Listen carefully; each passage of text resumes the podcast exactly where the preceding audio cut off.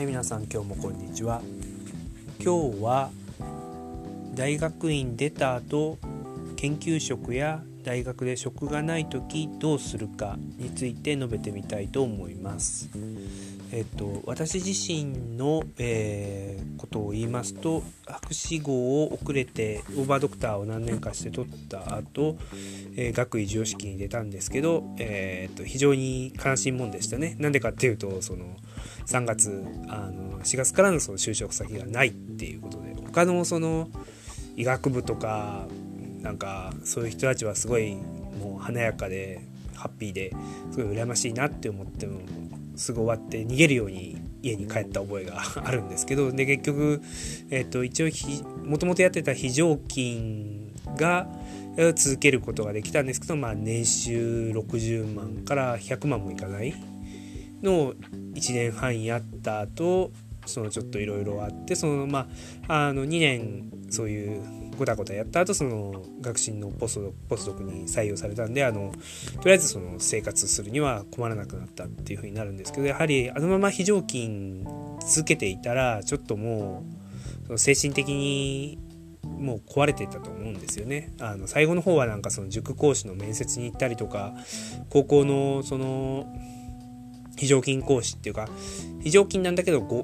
講師？なんかもう朝から夜まで働くようなその高校で英語を教えるようなその仕事みたいなのを受けに行ったりとかもしてあのほぼ採用されるとこまで行ったんだけれどもそのこれでいいのかなと思ってちょっとやめてしまったっていうこともあるんで、うん、その私自身当時そのもし学習とか決まんなかったんであればそのそのまま高校のそのなんていうのか講師を続けるか塾とかやりながらそのまだえー、その後部に出していくかっていう感じであのうだうだして、えーと、そのまま非常勤続けられなかったんじゃないんですかね。どどうしちゃったんでしょうかね。うんなんか結構厳しい状況だったと思います。なのでその学進ポスドクに受かった後もそれ嬉しかったのって4月給料出た時だけでもうその1ヶ月後には3年後ってまた無職になるんだよねっていう感じでそのカウントダウンが始まったわけでそもうその不安だけでその過ごしていましたね。はい。なのでそのもしそのあの博士終わる頃にそのあの教員採用試験も高校の教員採用試験を受けて落ちたんですけどあのそれ受かっていればたとえ学進のそのポスドクが受かったとしてもあの辞退して高校の教員になってたかもしれないですよね。あのとてもそういう研究職にあの未来とか希望っていうのを感じることができなかった頃ですね。で今の状況現在の2020年の状況だと当時よりはその広く目が見えるようになったしその当時よりはそのいろいろな可能性特にネット関係とかがあの広くなってきたんでその技術も上がってきたんでいろいろできると思ったんでじゃあお前今その博士、例えば修士出た、もしくは博士途中でその辞めて、博士取ったけど辞めて、その大学とかには残らないんであればどうすんだって言われた時のことについて述べてみたいと思います。うん、私自身恥ずかしがり屋なので、その顔出して YouTube やるっていうのはやらないと思いますけど、最悪そういうのも最終手段として考えるっていうことはできるんじゃないでしょうかネット情報によりますけど3000人くらいもう登録者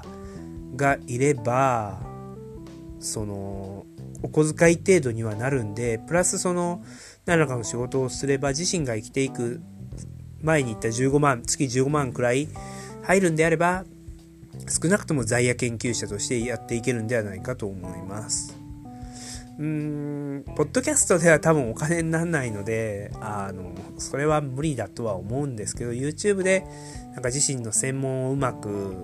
掛け合わせたりとか、そういう大学院ポスドク問題とかを論じたりしたら、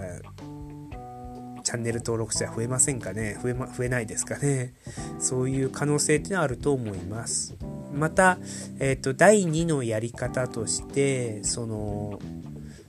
あの、留学したところにまた戻って、そこのそういう名産品とか買い物代行をして、その、暮らすっていうやり方。えっ、と、聞いただけなんですけど、フランスとかドイツには、そこにす、パリとかに住んでて、その、パリのこれを、これ買ってきてくださいとか、パリの、フランスのこの製品欲しいんですっていう人をその日本から集めて、その人に対してその代わりに購入して日本に送るっていうサービスがあるらしいんですよ。で、それが結構、あの、儲かるっていう話なんで、そういうのを組織的になんか、現地のパートナー、ビジネスパートナーとかと組んでやる。もしくは逆パターン同時にその日本のビジネスパートナーと提携してその日本のものをその国で、え、売りさばく送ってもらって売るっていう2つのビジネスをすればそれなりに暮らしていけるんじゃないかなと思いました。ただ博士とか大学院出てまでこれやるかなって言われると結構微妙なんですけど人は食べていかなきゃダメなんでこういうやり方も当時は全然勉強するだけで感じなかったんですけど、これもこれでありかな。そのフランスとかドイツだと物価高いんですけど、東ヨーロッパとか、えー、東中央アジアとかそういうところとかで、あの、そういうのをやれば、月10万くらい、その、純利益があれば、余裕で暮らしていけるんじゃないかなと思うんですよね。まあ、研究者としてはもう終わっちゃうとは思うんですけどね。で、えっ、ー、と、それはちょっと、まあ、一つの型としてあって、で、一番今のところ温めてて、まあもう先行者いるんで、その、やらないんですけど、えっ、ー、と、スイスかどっかだっけ？あの、世界ではそのゲットアブストラクトっていう会社というかサービスがあってその主にビジネス本だったりするんですけどそれのその要約っていうのをそのする作って公開する作業あするそのベンチャー企業。あの例えばそのなんだろうライフシフトとかサピエンスとか何でもいいんですけどそれのそのアブストラクトっていう読んだ上でそのアブストラクトを書いてそれでそのものをそのいっぱい並べておいて月1000円払ってもらったらその50個まで見られますよみたいな感じ。もしくはその月3000円払ったらそのここのアブストラクトは全部見れますよみたいな感じ。もしくはその1回ポッキリだけど2000円と本代を払ってもらったらそのお好みの本のそのアブストを書きますみたいな商売。これもう日本でもパクリっていうから日本版もあるんであのやんないんですけど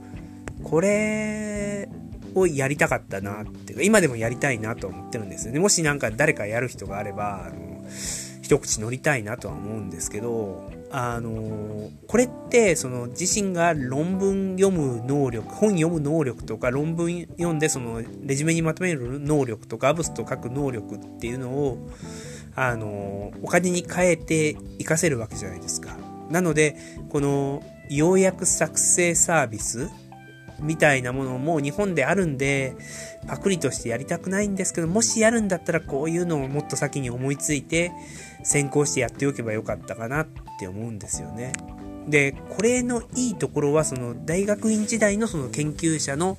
あのメソドロジーっていうのをその実社会とかビジネスでも活かせるっていう点と、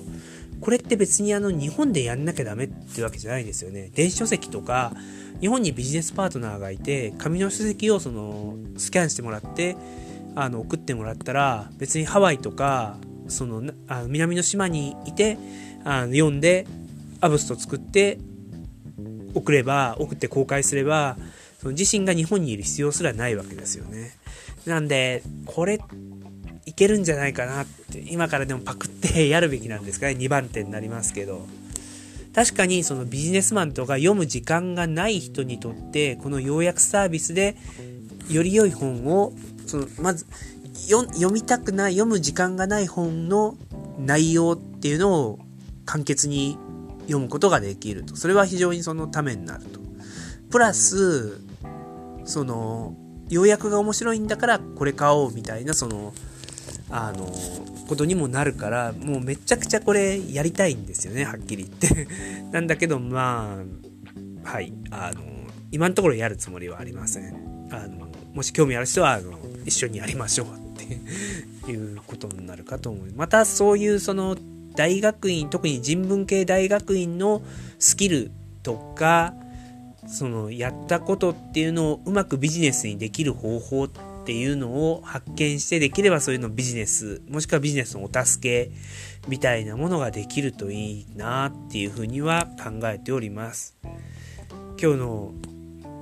事項は以上です。ありがとうございました。